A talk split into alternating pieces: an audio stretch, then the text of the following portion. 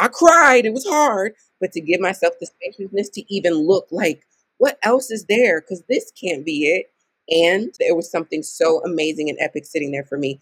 That I'm not saying that every single time we make those choices, three weeks later something shows up for us. Very often, in fact, it's harder and more laborious than that. But what I am saying is that Yeah. when we give ourselves permission to shift and to pivot and to continue to pursue the dreaming, there's something liberating and powerful on the other side of that. If we just trust, you know, going back to the beginning of this conversation, trusting our gut, trusting our body, trusting our instinct as the gospel truth. Welcome back to Experable. I'm your host Krati Mehra, and in this show, we learn from the success and struggles of people we admire and dive deep into concepts that help us expand the possibilities available to us so we can freely, boldly design the life we desire, discover the depth and breadth of our capabilities, access the wisdom available in the world around us, and even on really bad days, love what we see in the mirror.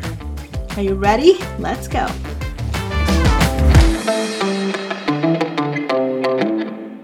Hello and welcome back to Experable. I hope you're having a really good day and I hope your day improves with this episode.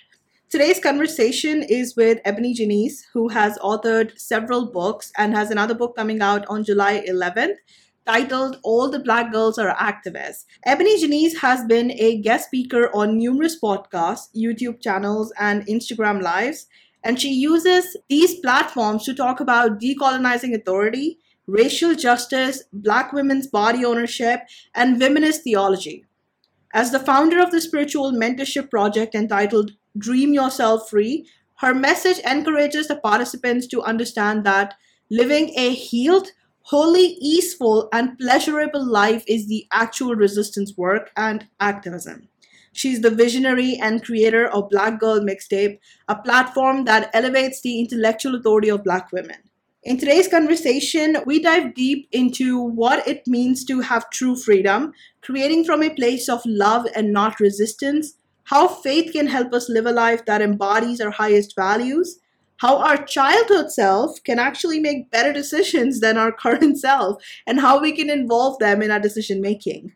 Listening to your gut, emotions, and your body, exercising your conviction with compassion, wise historical figures, and so much more. If you want to get an idea of what this conversation is like, think of a very, very wise philosopher conducting a very gentle therapy session with a very childlike, playful approach, backed by some solid practical advice. this episode is a whole experience, and I invite you to please join in.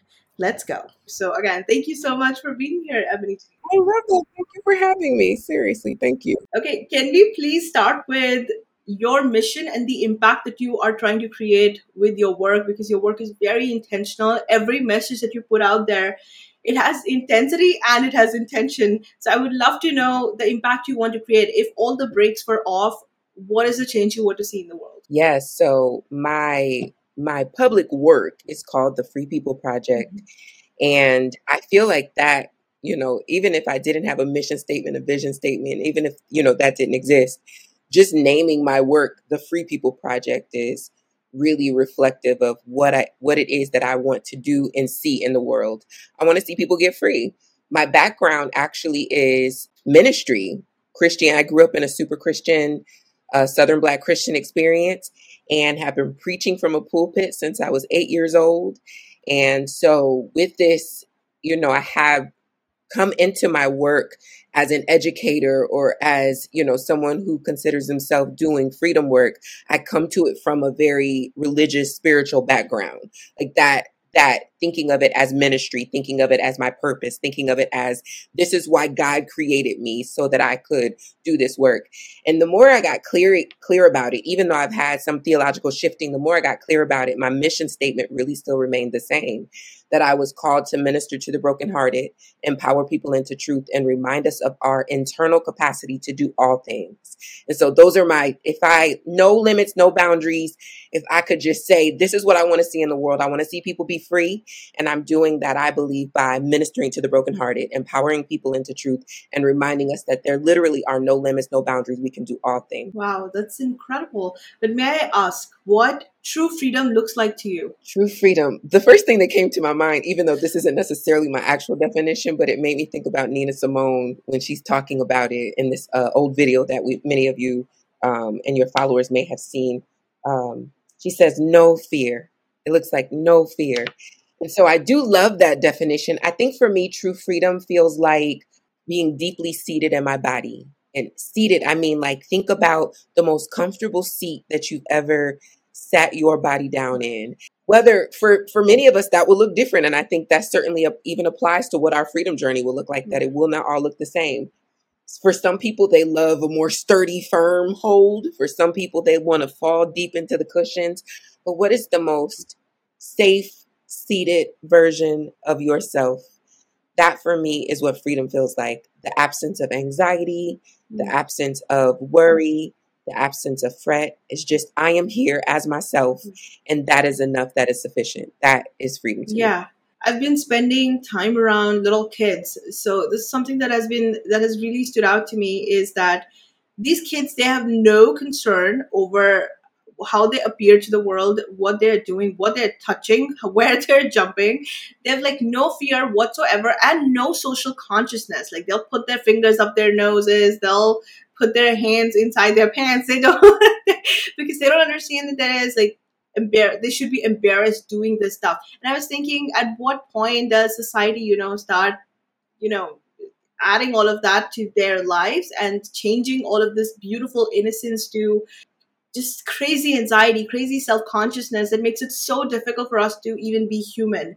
So I have to ask you because you talk a lot about healing in your work, and uh, of course, the healing looks different for different people. But I want to talk about a self love that goes beyond just healing past trauma, but also what is ongoing in your life and showing up in a way where you can truly take off the restraints and indulge in free emotional expression. Mm-hmm. Really, it's you. I feel like that was the perfect transition talking about children and the absence of like any kind of social filter. Um, yeah. And then, and then going to like, what does the ongoing healing journey look like? Number one, I, I was going to say, I just came from um, taking my baby nephew, he just turned six today, to see Spider Man. He loves Miles Morales. And so we went to see Spider Man, and there's a scene in this particular Spider Man where there's this little kid on the train just licking back and forth on the window. and Spider Man is outside the window and he's like, Don't do that. Don't do that. That's gross. And so, but I, but I thought about that while, you know, even while I was watching that, I, I, will like tune into stuff that kids just do ridiculous. Yeah. They're like literal drunk, drunk people. They have no capacity to even fathom that like maybe this isn't a good idea. Maybe this might not even be safe. And but I was thinking about that, and I was thinking, you know, how do we? There's some socialization. Um, almost some brainwashing that has to happen mm-hmm. for us to to forget that to forget you know or to learn ugh, I want to say both to both forget some things and to learn yeah. some things because some of the things that we learn growing up is helpful is you know it's beneficial. And some of it is just so unfortunate like oh, i hate that i lost that i i'm glad that i learned not to lick the subway car but i hate that i lost you know running around playing just swinging my arms you know? I, I hate that i lost that. And so i i'm connecting that to thinking about the healing the ongoing healing journey because a major tool in my ongoing healing journey is thinking about little Ebony Janice.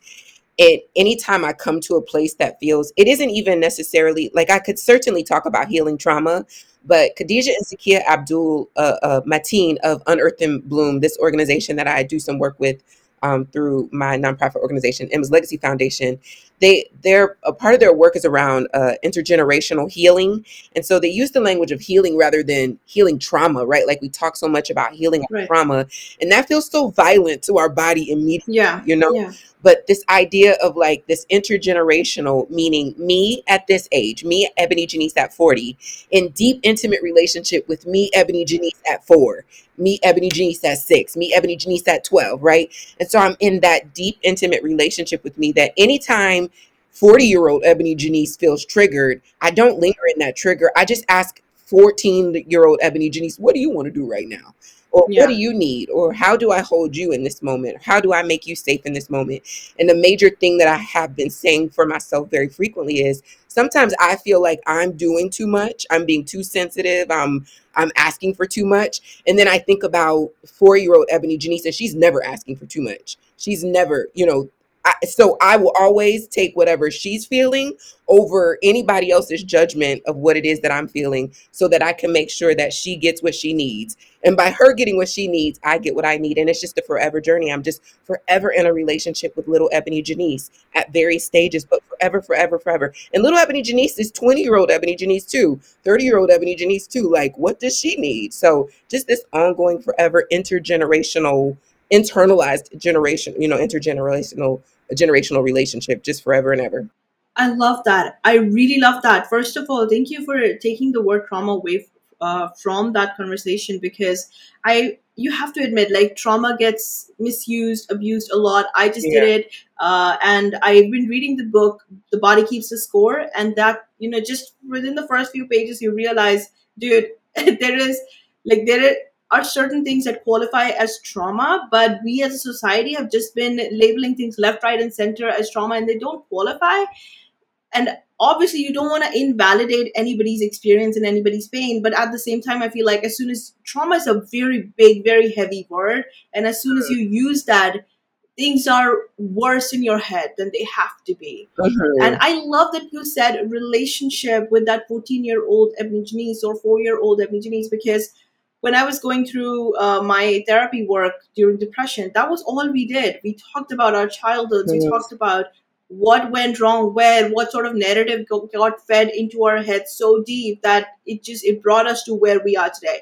In this depressed up sad state where we're b- barely uh, able to do anything. So i love that. And if we, that is how we first of all that's very beautiful that you are cultivating a relationship with your older self uh, your younger self old self and younger self and Mhm. I think that's just a beautiful way of looking at it and so constructive. How how does that work? May I ask, like, how does that work look for you, like from day one day to another, or if there is any intentionality around it, or do you do it as and when something comes up in your life that triggers you?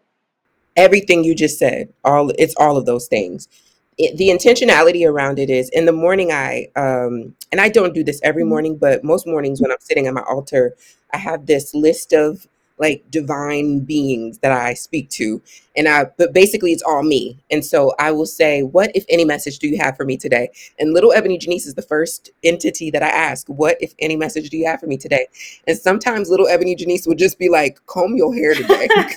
Like do do something with your life. Put some clothes on. Take a bath. Like lay in, you know, like do something. Look like something today. It could be mm-hmm. as shady as that, or as it could be, or it could be as beautiful as you're not asking for too much in that situation. Like it'll just, it'll something like that'll just come to me. I'll just close my eyes and envision what if any any message do you have for me today, little Ebony Janice?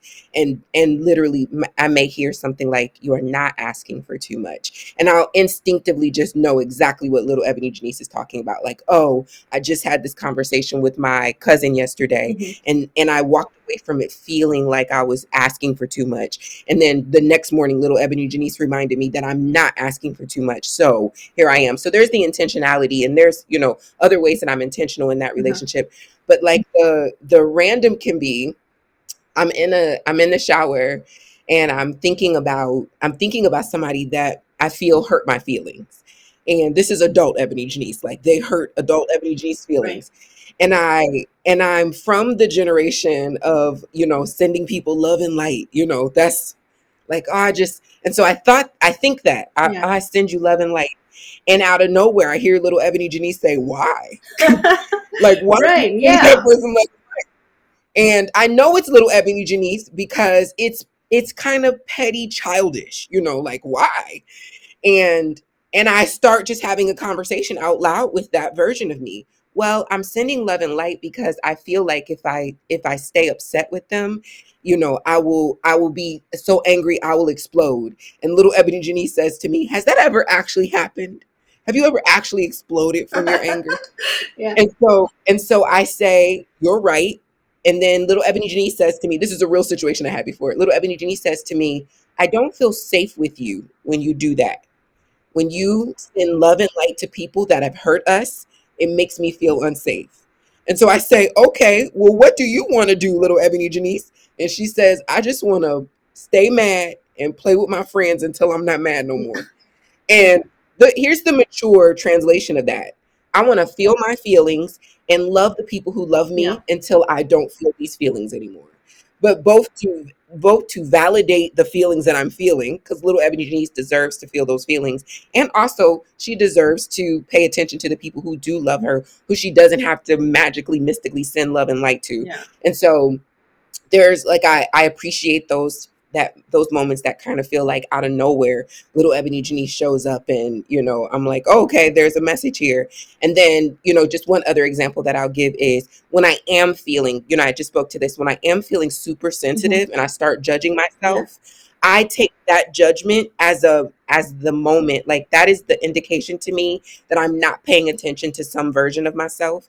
And so i and so i always go to little ebony janice first like oh i'm judging am i judging grown ebony janice am i judging 30 year old ebony janice am i th- you know who am i judging here? Because there's some judgment and i don't know that it actually belongs to me. And so i'll start with little ebony janice and be like well how do you feel?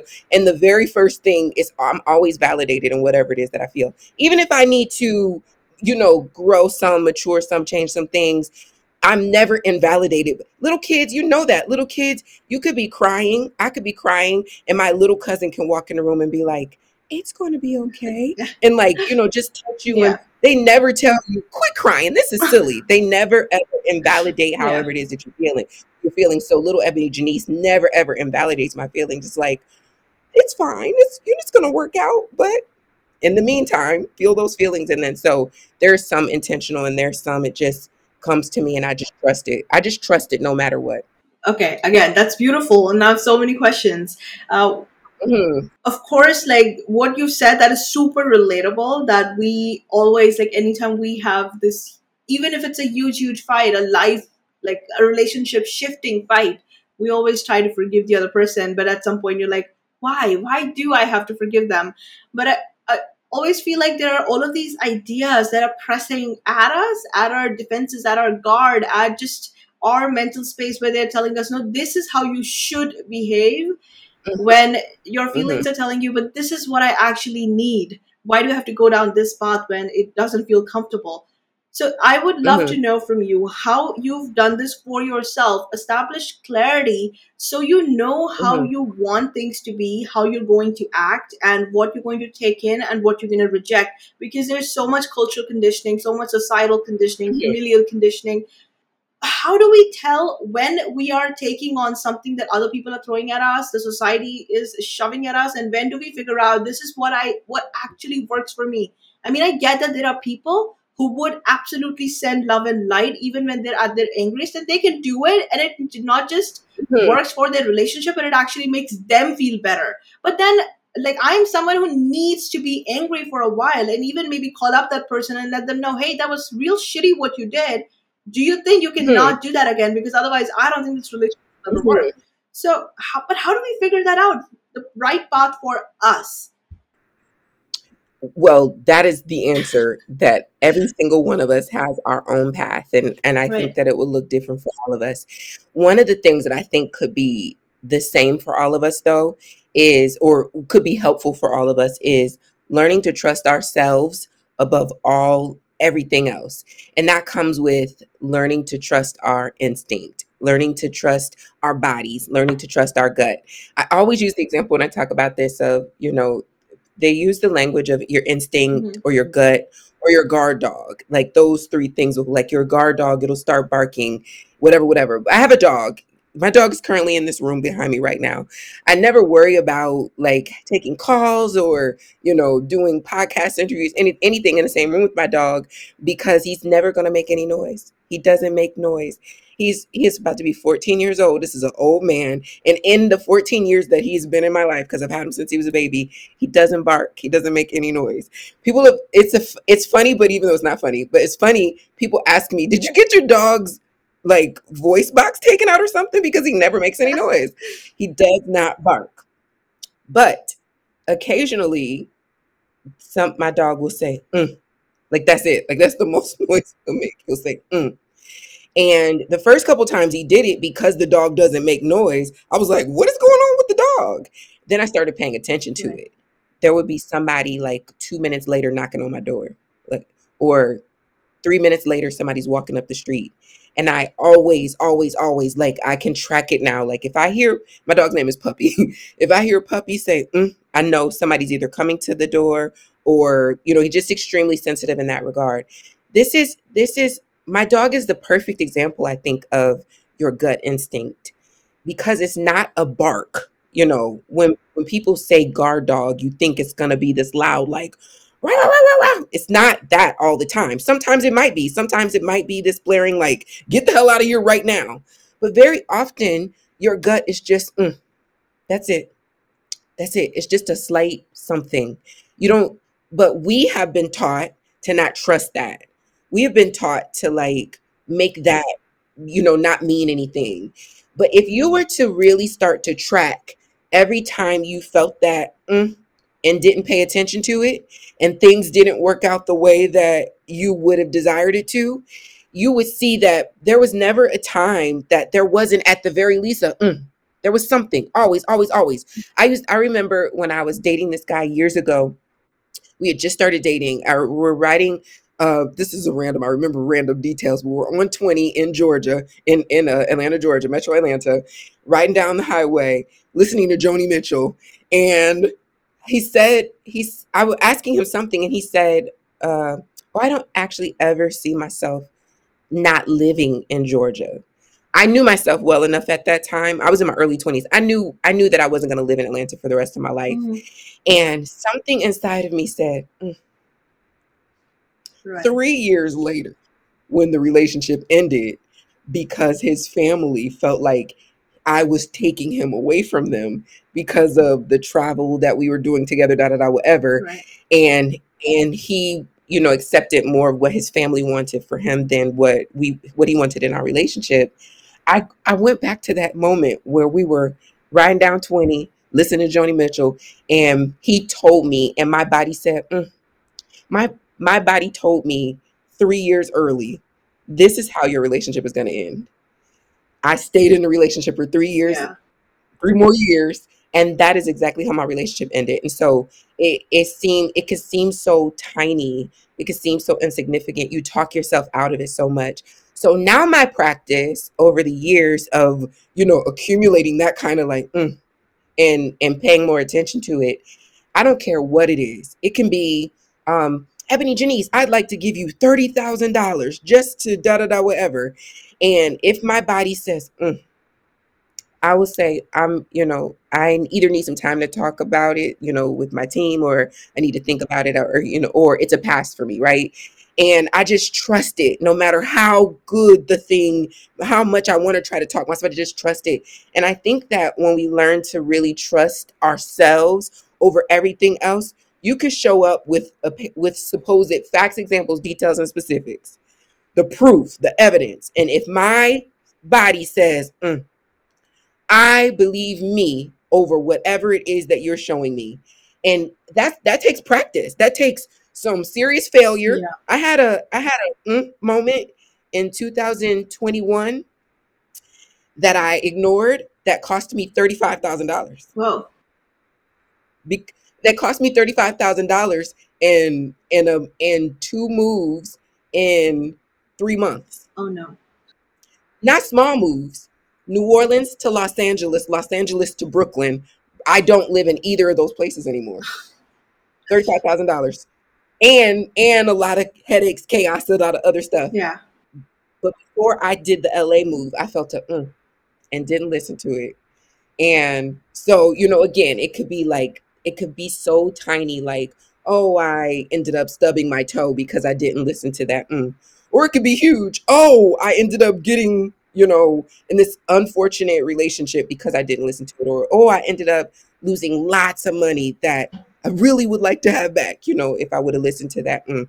And so that the, the other thing I want to say very quickly is I learned to trust my feelings. That's inside of that, you know, just I believe me above everything else. And if and because i want to experience either the benefit or the consequence of my own actions meaning if you tell me something and i do it and it's wrong i don't want to be mad at you you know i, I would rather oh i made that choice that was the choice that i Mm-hmm. made Mm-hmm. if you tell me if i d- make decide to do something and it turns out great you know i want to be like oh here's the benefit of me trusting myself so i live in both of those and the and the last thing is Yeah. The that's inside of that too uh, some of that question that you were asking is the appropriate response. What is the what is an appropriate response to your heart being broken?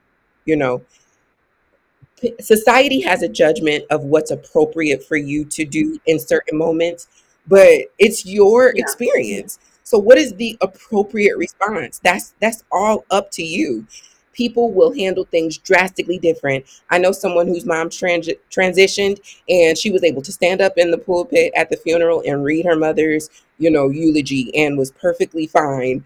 N- not perfectly fine like you know it wasn't hurting her but she didn't have a public emotion. And and that was genuine for her. It was just i'm okay right now. And then i know somebody who tried to climb over in the casket when her mother transitioned. So everybody's response is going to be different. Both are appropriate both are appropriate to the, to the experience and the and the thing that helped me Right. get to that and i'm done with this sermon remember i said i was a preacher the thing that helped me to get to that is I was going through a depression after the breakup, the three year breakup in my early 20s. I was going through the Great Depression of 2011, is what I called it. And I was feeling like, because I was super Christian still at the time, I was thinking, does this mean I'm not saved? You know, what does this mean about me that I'm having this depression? You know, I had such a judgment of myself for being so Right. sad because my boyfriend broke up with me.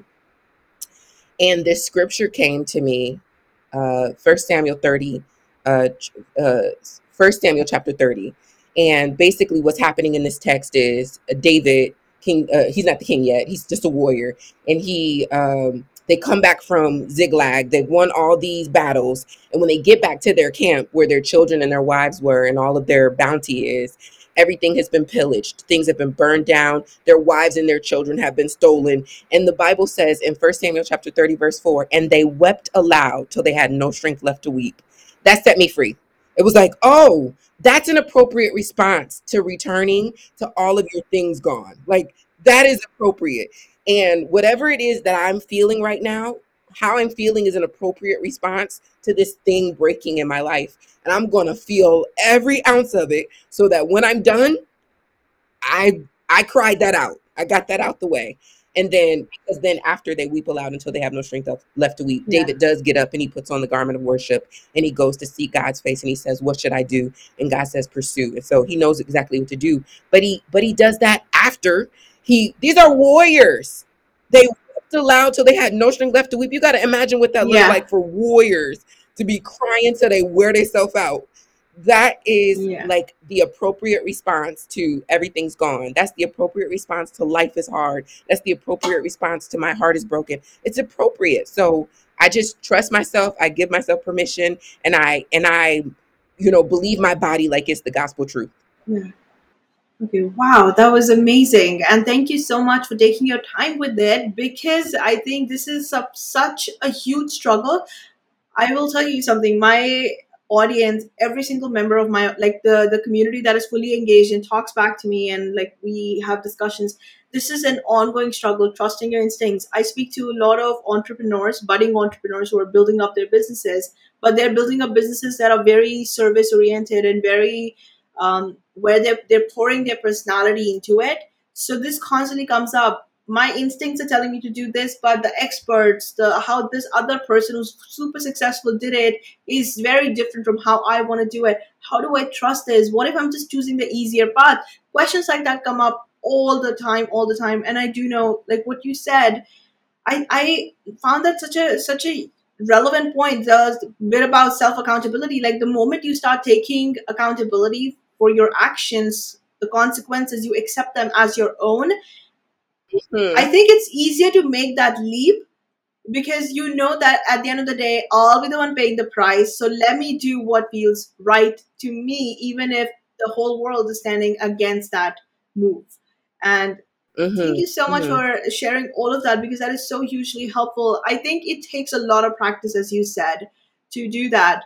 Uh, I know I struggle with it. Yeah, sometimes the struggle is so loud and it's loudest when it's something super important like you know you're going to be facing the consequences of what you're about to do for the for probably the rest of your life and it's, it's so loud but i'm always reluctant to talk about it but do you think like having faith in your life believing in a higher power makes it easier Yes. but but here's what it is for me though. I think that coming to the revelation that the higher power was not some faraway entity. You know, I'll come back to intimate relationship. When I was younger and I have, you know, like I said, my background is super Christian. When I was younger, I I had this imagination of God as in heaven and heaven away from me.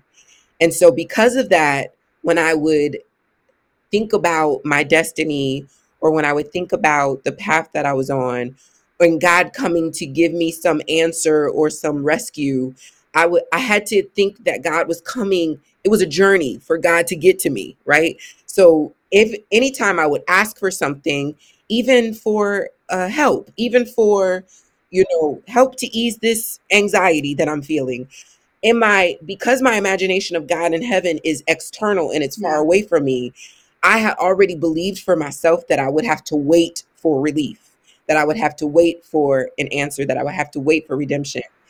A part of my theological shift did take me away from the belief that God was some external experience. And and so now I I, and I want to say this because I don't necessarily really flesh out my religious uh, truth system publicly very often because it because it is miscellaneous sometimes, but especially because I still talk about uh, the Bible very often.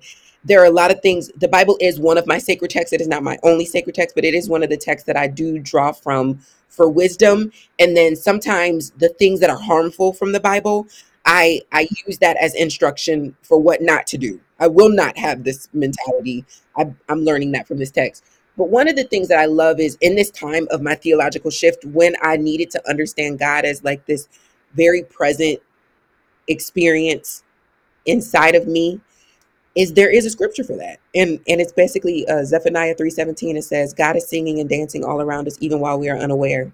And because dreaming and imagination work is a part of my deep spiritual practice i i needed to envision what that looks like. What does it look like for god to be singing and dancing all around me even while i'm unaware like i went through a season even of asking god what is the song that you're singing?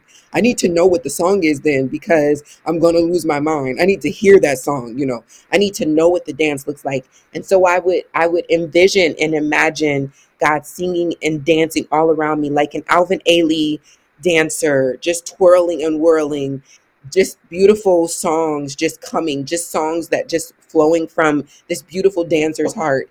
And the more I saw that wrapping and twirling all around me, the more I saw myself literally as the manifested portion of God's grace.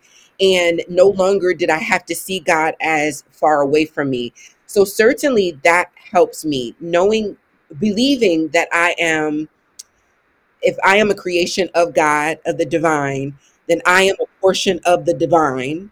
I am a manifested proof of God's divinity. And so I, my divine personality, who I actually am, is an expression of God.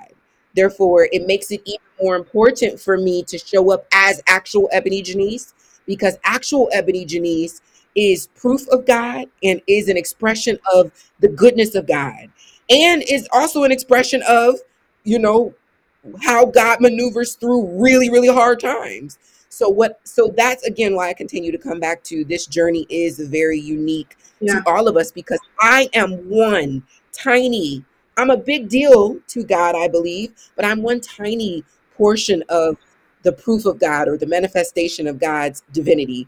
And so in in in seeing that and seeing God as not far away, but me as that proof, it, it certainly makes it a lot more easy for me to say, what is that? Because that that mm, you know the guard dog sound, like that little yeah sound, that little instinct, it's not me. Left to my own devices, I make thirty-five thousand dollar mistakes. You know, so it's not it's not yeah even it's not even EbonyJanice. You yeah know, in this flesh experience. The the wisdom is the internal knowing that hasn't been squashed, that hasn't been socialized out of me, that hasn't been you know, aggressed out of me, that hasn't been beaten out of me. And so I trust that like like I said earlier, I, I trust my body, I trust that instinct, I trust that sound, like it is the gospel because that is a part of imagine your body is a sacred text, Yeah. right? Yeah. Instead of having to read this book to know what is good, what is right, what is holy, my body gets to tell me, like, this is good. I, I experience that in my pleasure. This is right. I experience that in the way that I'm leaning towards this. This is holy. I experience that in the fact that I feel like a whole being, right? This body is sacred text. And so learning to trust it, it really is certainly helped by the fact that I don't, that I do have deep faith in a higher power, but not as a higher power like away from me, a higher power that is singing and dancing and enfleshing, you know, itself all around me all day long. Wow, that's incredible. That thank you so much again for sharing that because I think that's really helpful. I when I was younger, I used to uh, put like a bowl of chits in front of God when I, I would pray and I would ask my question and then I would place some chits there with a variety of answers. Pull those out. Yes, I love that. I don't do that anymore. I just at it.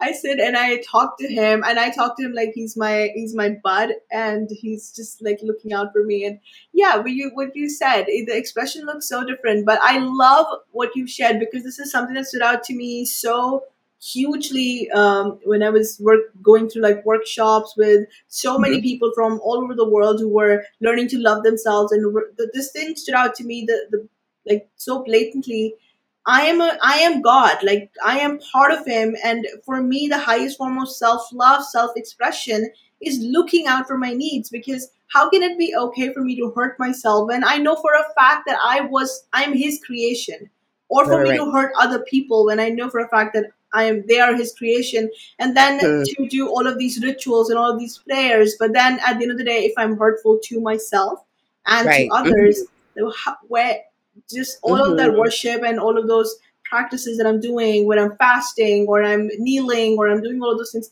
do they even matter? So Mhm, mhm. I, I love that. I think that is something the moment you internalize that the world shifts for you. The moment you huge. realize you are part of him, he's constantly or she's constantly or they are constantly, constantly, constantly, constantly looking out for you and they're here with you every second of every minute.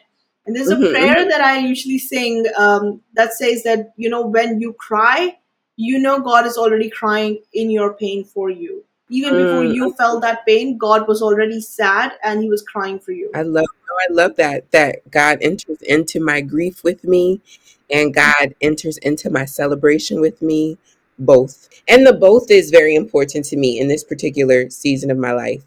You know, that I I had to learn that that life is not one thing ever, you know. I I grew up really believing that I would have like um like mountain season, valley season. You know, you got to go through some valleys to get to the mountain top experience. And it, it was Yeah. just quite a revelation Yeah. for me to realize that that's not a real thing at all. That at the same time that the best thing in the world could be happening to me, awful things could be happening both to me and in the world at the Yeah. same time.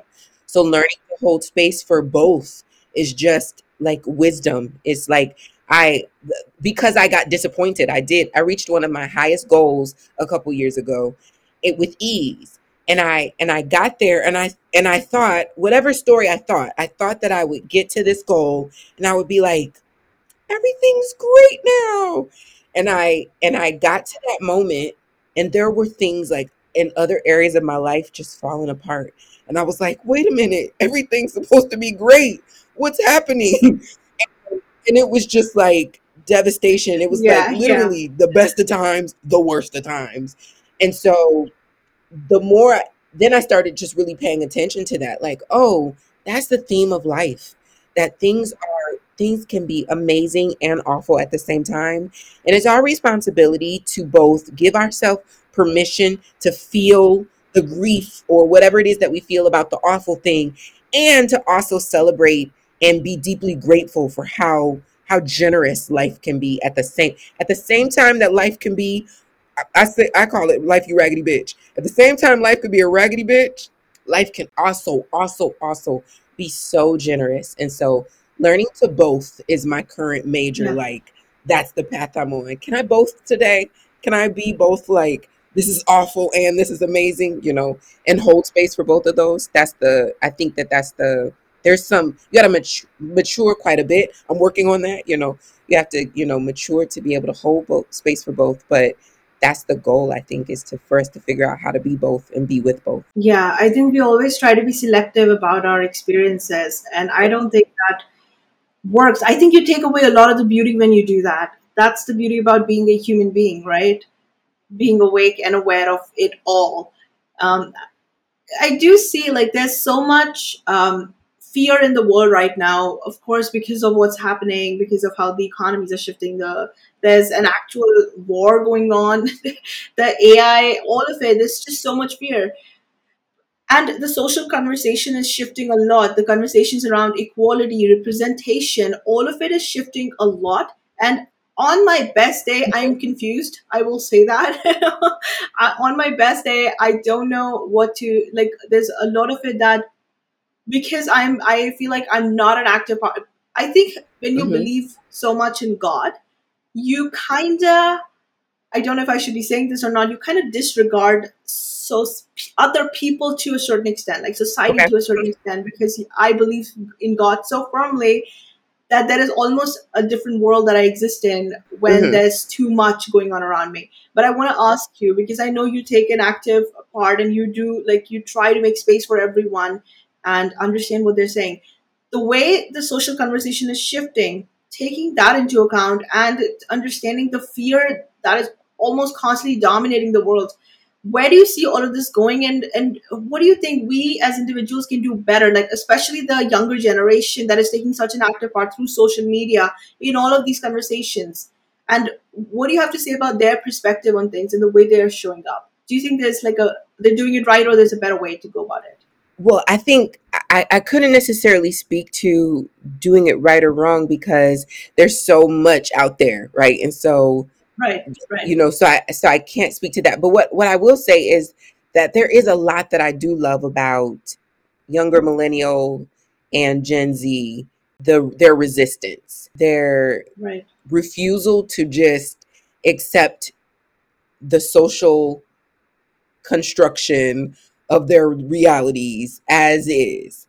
And it feels very aggressive sometimes because for me as an elder millennial i feel i know that i was raised both in um, spiritual religious institutions and um, even even professional institutions and and additionally in activist spaces you know that there is a proper protocol. You know, I grew up in the era still of Robert's Rules of Order, you know, where you can't even start a conversation without having someone like, can we have a vote that we can start this discussion? And so I, I grew up in that era. right But I I also grew up in a hip hop era, and hip hop is just this ever evolving, you know, being, and it's a major part of my both my spiritual, religious, and my sociopolitic. So impossible for me to separate my ethic or my yeah praxis from hip hop and the way that hip hop started and what it is today, it has evolved so much. There's a lot of it that I don't love, but there's a lot of it that I still really I feel very proud of. You know, I, I really love that there is still this radical voice and message that exists in this space. And I'm I'm putting these things together. I say all that to build to I, I believe that there is a generation now and after me that knows something that I don't know I, I I have been able to stand on the shoulders of my elders and I can see further than them because I'm on their shoulders. yeah So that's the point. That's the reason why they ran to as far as they could run and then lifted me up here on their shoulders so that I can be up here seeing what it is that I see. And I see something different and I see uh, I see a new way to do things and I see a new way to consider things and I and I'm making that hip hop, you know, connection. There's there's new sound, there's new, you know, there's new technology, there's there's new ways of thinking about, you know, the craft, et cetera, et cetera. So I see things differently than what my elders did. But I am doing this work so that I can lift a generation on my shoulders. And it's my job to trust that they're going to see something that I cannot see. That's the point. They are lifted higher than me and have more access, certainly both as a result of me and the elders that came before me and our ancestors. Yeah.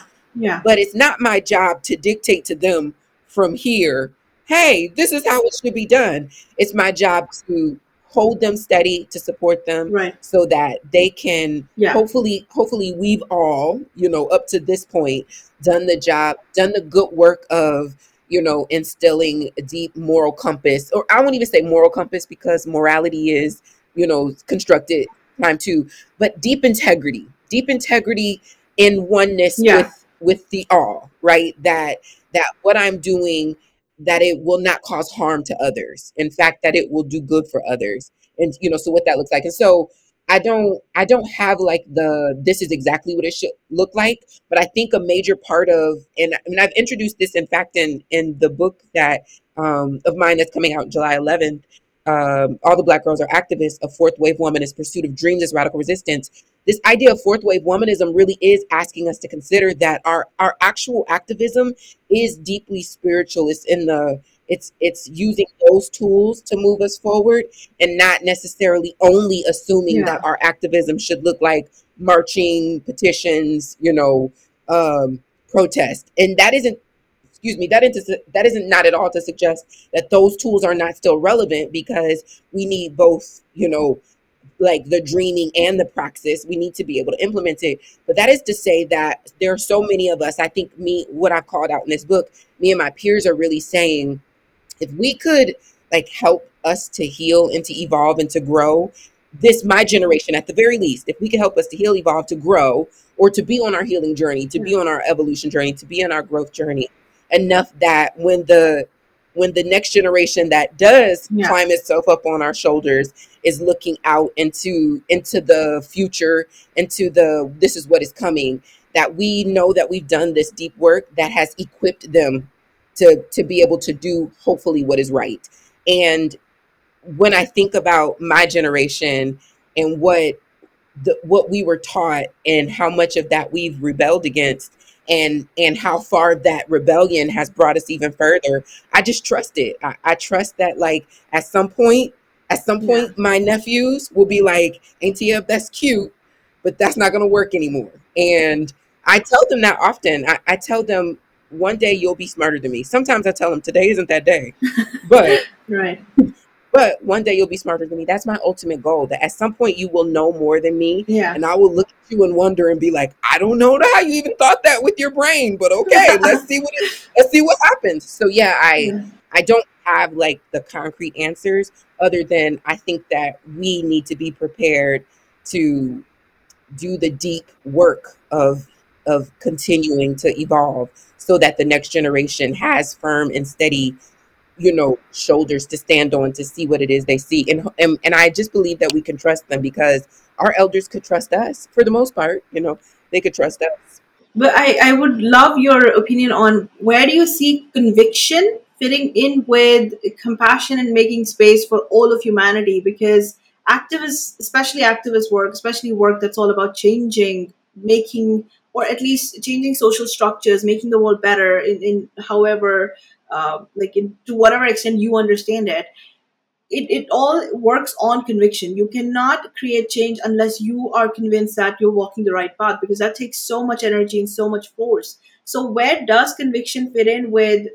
Because at the same time, the wisest man is the one who knows that he knows nothing at all, right? That's that's what we believe. That there's always, always, always, always a perspective that you have not considered. But taking that idea Mhm. on board, and at the same time also doing the work that needs to get done you need conviction. Do you think those 2 Mhm. ideas can coexist peacefully? Yeah, I think that conviction is a seed, and that's all. That's my responsibility. That my conviction, like whatever it is that I believe deeply, passionately about, I, I have to trust that I am, again, a portion of the manifestation of God.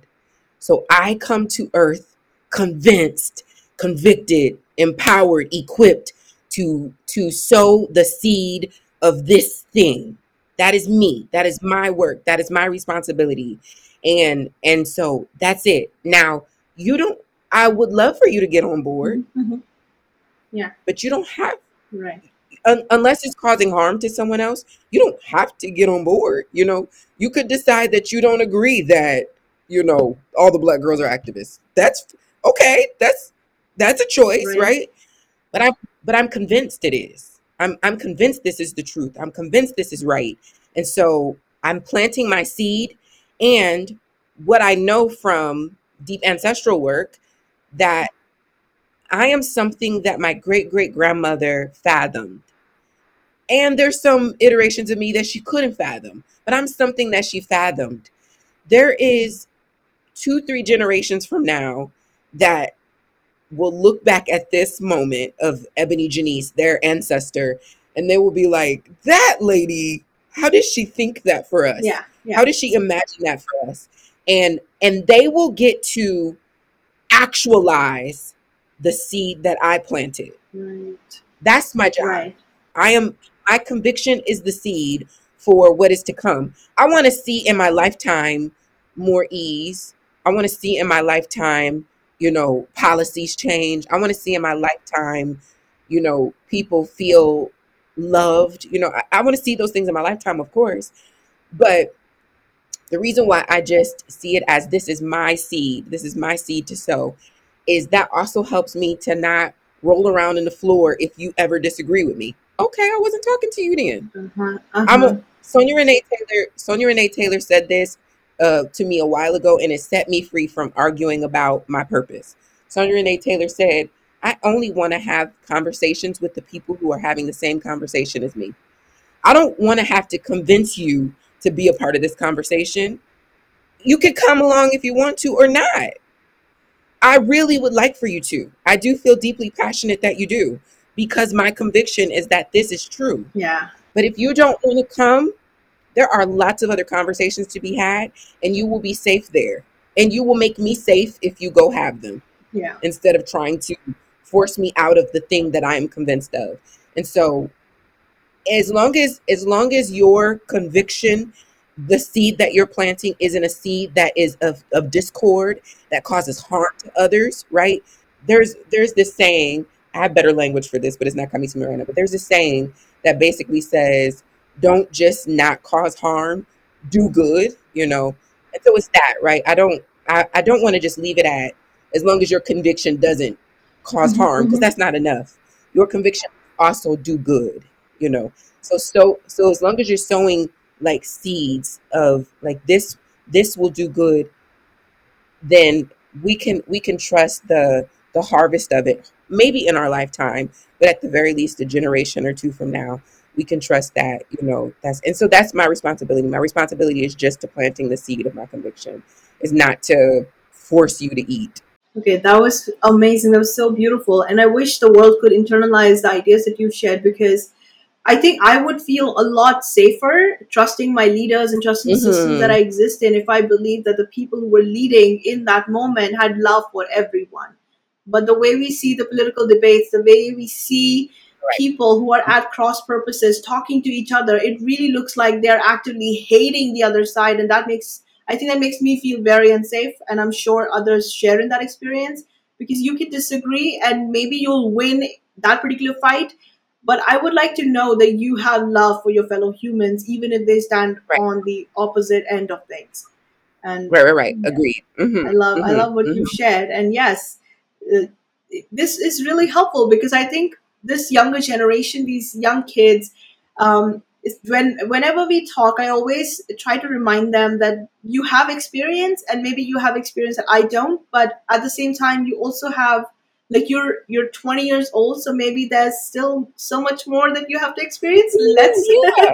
let's remember that but congratulations on all the conviction you have because that's not easy to come by but as you said plant the seed be careful of the execution like have love do no harm Mhm, be very careful of how you go about it and maybe you won't see it through maybe someone else will and Mhm. yeah that's okay i love how you've I, I, with that, I, I certainly this is a part of my when I used to teach um, graduate school courses.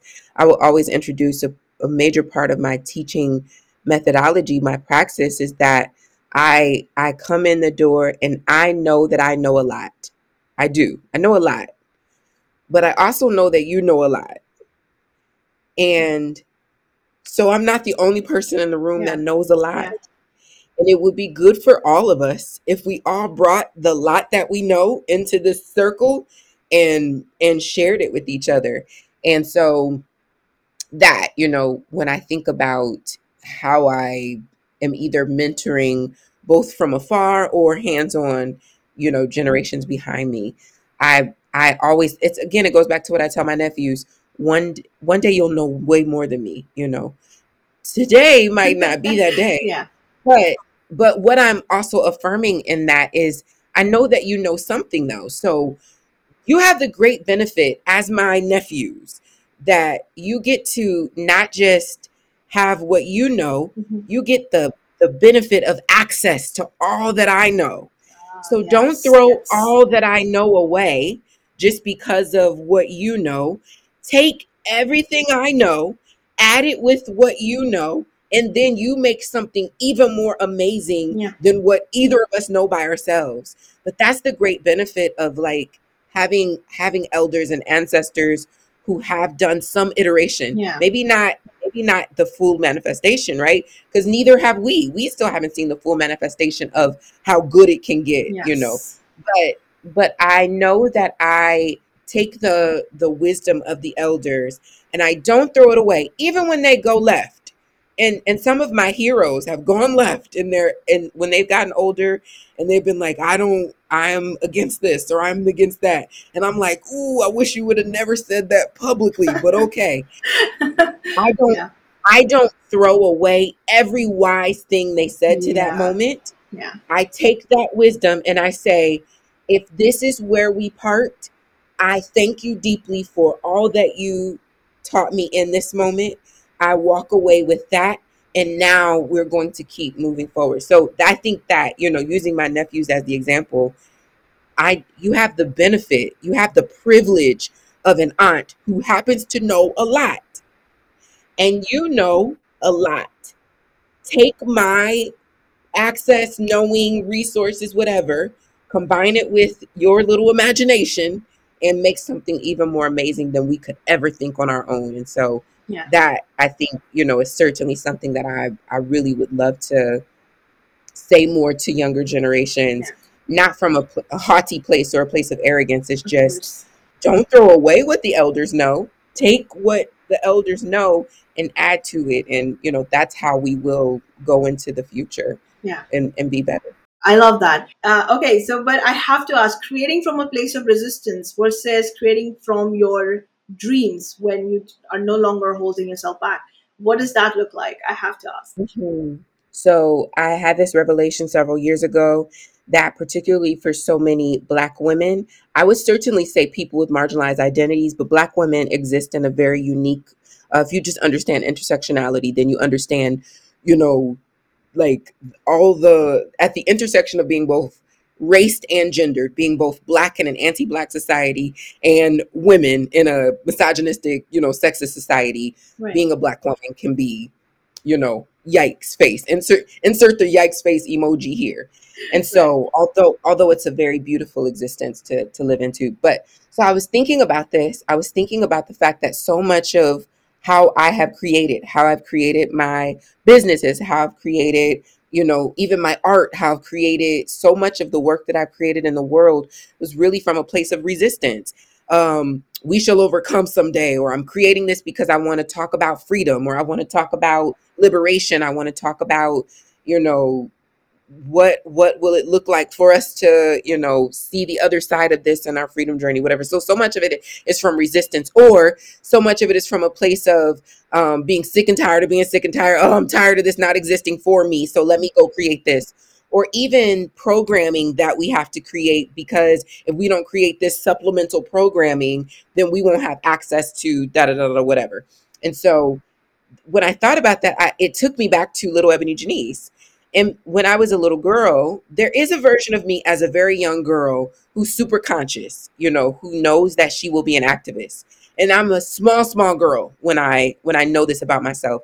But there's also a version of little EbonyJanice who was so innocent, who just wanted to be a ballerina, who wanted to be the mascot for the Cleveland Indians. I'm from Ohio, you know, who who wanted to just be a dancer, who wanted to be an orthodontist, who had these very innocent, non-activist, justice-related dreams. Yeah. And that that just really hit me. Like I thought about that, like, oh, my dreams as a little girl are drastically different than what they ended up having to be because I grew up in a cis heteropatriarchal, you know, white supremacist society. And so that all of those, you know, identities marginalized, you know, created a new story for me about who it is that I could be and or what it is that I would need to do in order to survive. Not thrive, just Right. survive. Right. And I and I thought, okay, I wonder I wonder at this big age because I was in my 30s at the time. I wonder at this big age what would happen in my life if I stopped creating from resistance. If I stopped teaching the thing Mhm. the uh, subjects that I teach, if I stopped you know ha- letting my public platform be focused on anti-racism education if i stop doing that because so much of that is the burden of everybody's you know isms, you know, the burden of everybody's violence Yeah. towards me and my multiple identities has been put on me. Okay, let me see what this looks like. And so I started asking the question to my some of my girlfriends, some of my friends, who would if you could do anything, if there were no limits, no boundaries, if your race, your gender weren't keeping you, would you be doing what it is that you're doing? And 99.999% of the homies said, hell no, they would not be doing the. I'm talking about people's faves in various industries tech, fashion, education. All of everybody said, hell no, I wouldn't be doing this. And so I started to just explore that more for myself. What is my actual dream? And I would, and so Uh-huh. I would Uh-huh. start doing something, and then I would get to the end of it and realize, oh, this isn't my actual dream either. This is this is like commodification of my talent. This is still capitalism. Okay, so let me. What is my actual dream? Oh, this isn't my actual dream. This is just the highest imagination that I had at the time. So I would stop doing that. What is my actual dream? And the more I began to pursue my life, like what is my actual dream, the more I got to, I would get to some dead ends and just give myself permission to pivot. But I will also get to some wonderful spaces and be like, I never would have saw this if I kept being an anti-racism educator, even though I didn't mean to be doing that, right? I never had time to actually fathom or imagine my life as something other than trying to tell people to stop oppressing me. I never would have imagined it. And the the example that I use as I close that is there is a line in The Color Purple. Uh, Alice Walker wrote The Color Purple, but the movie you see uh, Miss Sofia, who's played by Oprah. Miss Sofia stomps up to Celie, who's played by Whoopi Goldberg in this old movie that came out in the 80s. And Miss Sofia says to to uh, she says, "You told Harpo to beat me," and Celie says to Miss Sofia, "You know, life won't be hard always. Heaven will be here soon." And so she's basically telling her, "You won't have to worry about all this pain once we get to heaven." And Miss Sofia says, "You ought to bash Mister over the head and worry about heaven later," which is basically her way of saying, "We're not going to let the future dictate for us. Oh, when we go to heaven, we'll be better. We'll understand it better by and by. Which for a lot of um, Black people, particularly descendants of uh, slaves here in the U.S., we have had to use heaven as this hopeful place of like, well, we won't see freedom in this lifetime, so we'll see it when we get to heaven, when we all get to heaven. And so, what I'm ultimately saying is what Miss Sofia said to Celie. We ought to bash Mister over the head and worry about heaven later. We have the right to right now in this body experience pleasure, bliss, joy, ease, to to think about our wildest imagination, to think about our highest imagination, and that our that becomes our actual justice work is to continue to pivot every single time we walk up on a place and realize, oh, this is just capitalism. Oh, this is just, you know, this is me just Right. perpetuating more isms. This is me just perpetuating more violence towards myself. every single time we arrive there, we have the right to pivot, and that pivoting is equally as valuable as if we were to march to Selma tomorrow. It is equally as valuable because ultimately what we're saying is, I deserve heaven now. I should not have to wait until I go, you know, at the end of this life. In this lifetime, my body is very worthy of that. And so I'm using dreaming as the language of what is your actual dream? Not this thing that you feel like you've been that you have been forced into because of the multiple identities that, you know, are marginalized. But what is the actual dream? And what if the pursuit of that actual dream was the thing that would actually get us closer to freedom than we've ever been? From my own lived experience, I'm, I want to say with certainty that it has been hard to do that because I've had to, I ended a lecture series midway through. I had people that had already paid for the full year. I gave back close to $75,000 worth of money for a lecture that existed because when I came to myself one day and said, This is not my actual dream, I don't actually want to talk about this anymore, I had to give up a lot of money. That was hard and I and I not financially, I didn't just have seventy five thousand dollars to just throw away. So that was a huge decision for me to say I'm going to refund these people this money. And maybe three weeks later, doors just opened for me that I that I never would have been looking for. I couldn't I wouldn't have even had time to look in that direction for those things if I hadn't made that the sacrifice the sacrifice it feels like not even the appropriate language this but the sacrifice of that money and that project to give myself the spaciousness. I cried it was hard but to give myself the spaciousness to even look like what else is there? Because this can't be it. And it was it was it was something so amazing and epic sitting there for me. That i'm not saying that every single time we make those choices three weeks later something shows up for us. Very often in fact it's harder and more laborious than that but what i am saying is that Yeah. when we give ourselves permission to shift and to pivot and to continue to pursue the dreaming there's something liberating and and powerful on the other side of that if we just trust you know going back to the beginning of this conversation trusting our gut trusting our body trusting our instinct as the gospel truth Well, that was beautiful. Now, usually towards the end, I ask like a fun question, and I think this is perfect for you. Uh, I would love to know from you, like, if you could pay, pull any historic historical figure who is no longer in the world with us and bring them to the present time and share particular pieces of your social human experience and ask them like help me out here buddy. Who would those people be? And what would those experiences be? Like if, if you could have them just manage it for you or just have like an ongoing Okay. conversation with them on it. Um this is hard and and it's my answer is really funny to me because what but i'm gonna go with my first thought because i trust my instinct my first thought was jesus christ Oh, and that's wow. funny to me okay. because I don't identify as a Christian any longer. But I really, really love Jesus. Mhm, mhm. I really, really like Jesus a lot. And I think that Jesus comes to me instinctively because I think that Jesus had really f- pure magic. And and I'm very interested in my own um, journey. Something that I something that I do is I think about um, spiritual archetypes, but who were in flesh. And so I so uh, funny enough, one of my spiritual archetypes is Beyonce.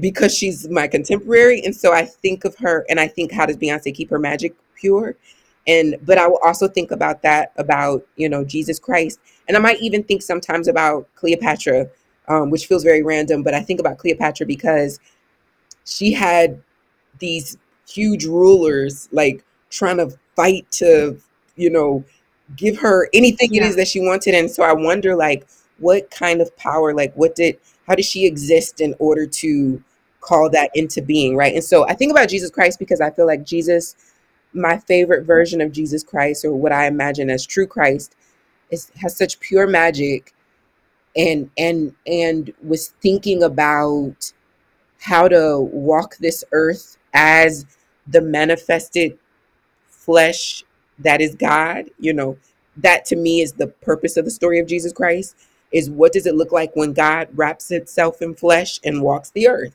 And so Jesus is such a perfect example of like, oh, this is what it would look like. Now, I don't want to die on the cross for anybody's sins at all. But I know I know that Jesus has so much wisdom or, or if I could just sit down and have a face-to-face conversation with Jesus that that there's so much deep wisdom. You know, look at Jesus meditated, Jesus fasted, Jesus grieved, Jesus, you know, felt, you know, deep disappointment. Jesus felt, you know, the the betrayal of life. Jesus felt very proud. Jesus felt, you know, Jesus as an educator. There's so much that does feel in alignment with my own personal journey that I really identify in so many ways with Jesus Christ. So if I could bring this historical figure to today and just be like, what would you do here? I'm I'm certain that there are a lot of things that Jesus would say that I would be like, I'm not doing that. But but but there there are so many things that I that I really would reach to and just really marvel at, you know, how did you how did you look at nothing and turn it into something? You know, teach me that type of alchemy. Teach me the type of patience that you had to have to experience the experience that you had in this flesh. And so I, I think that since that was my first thought, I'm going to go with Jesus Christ. yeah. Every answer you've given me is so like it's beautiful and we need to sit with those answers and we need to think about them and hopefully then adapt a version that works for us and go out and maybe like have mm. a hmm. better day uh, and hopefully a better life after that so this was incredible thank you EbonyJanice. this was amazing as i said i've not even i've got like the questions and questions my list is huge here even though I've not had you in my life for very long, but I've been consuming your content like obsessively, like how kids are consuming Netflix. and I have to say, you've shifted a lot of uh, my ideas. Uh, I want to share one with you. Uh, I am really someone who believes that, oh, okay, maybe God has a bigger mission for me if something doesn't work out in my life. That is the attitude I take. But it was in one of your posts where you said, don't have that kind of arrogance in you where you can actually make assumptions about what God wants and doesn't want for you. If you want something, feel bold enough to dream about it, be brave mm-hmm. enough to dream about it, and be blatant and open and let God know this is what I want. Make it happen for me, please. Mm-hmm. and I love that. I love mm-hmm. that idea that we all, like you talked about with the resistance, um, the dreaming, uh, like creating from a place of resistance. If we all just had that kind of unconditional courage and that kind of belief where we felt free enough to just ask for what we want and then make it happen for ourselves and hopefully have God intervene on our behalf. That would be a really, really beautiful world. Uh, and yeah. Mm-hmm. Mm-hmm. Because if you just keep living, if you if you want something, if you if you live long enough, you if you just keep living, just don't die. Yeah. you know, meaning meaning me that sounds funny, but I mean that. I mean, don't put a flag yeah. in the ground when you feel defeated. Don't say, I give up right here. If you just live long enough, you'll either see the thing that you desire or you'll outlive it. You'll just, you will come to a place at some point where you will realize, I don't even want that thing anymore. Here's what I actually want. So those are the two options that I give myself. I if I have a desire for something, I just I just even when I come up on harsh no's, they never mean this is the the end of this story for me. They just mean keep living, EbonyJanice. And if you live long enough, you will either see this thing in enfleshed in your hands, you will see it, or you will realize that you didn't even have sense enough to want yeah. something better than that. And that will be revealed to you. And I've seen that. I've seen the huge manifestation of things that I thought I would never see in my life. And I've also seen myself roll around in the floor crying for things and then one day wake up and realize I'm glad God said no to that one. you know, I'm glad I didn't get my way with that. So just I but I never accept no as the like that's not the end of this story. I will just keep living and either I will outlive the desire or I will see it. And that's it. Beautiful. Beautiful, beautiful. Everything you've shared has been so amazing. Thank you. Thank you so much for having me. Well, what do you know? We've reached the end of this episode. Thank you so much for joining me today, for supporting the podcast, and for sharing your time with me. If you enjoyed this episode, consider subscribing to the show on whatever podcast platform you love. You can also watch the video version of the interviews and most of the solo episodes on my YouTube channel. Link is in the episode description. Now, if you've made it this far, you must love the content at least a little bit, or maybe you just like hanging out with me, or there was something in this particular episode that resonated with you. Or maybe it's all of those things. I would love to know. So, if you've got a minute, it will be great if you can drop a review on Apple Podcasts or you can send me your thoughts on the show via email. Now, if you want content that goes deeper than even the podcast does, with a lot of real life stories, one on one interactions, or just become part of my tribe, subscribe to my weekly newsletter. The link is in the episode description. Once again, thank you so, so much for sharing your time with me. Take care, and I will be back soon with the next episode.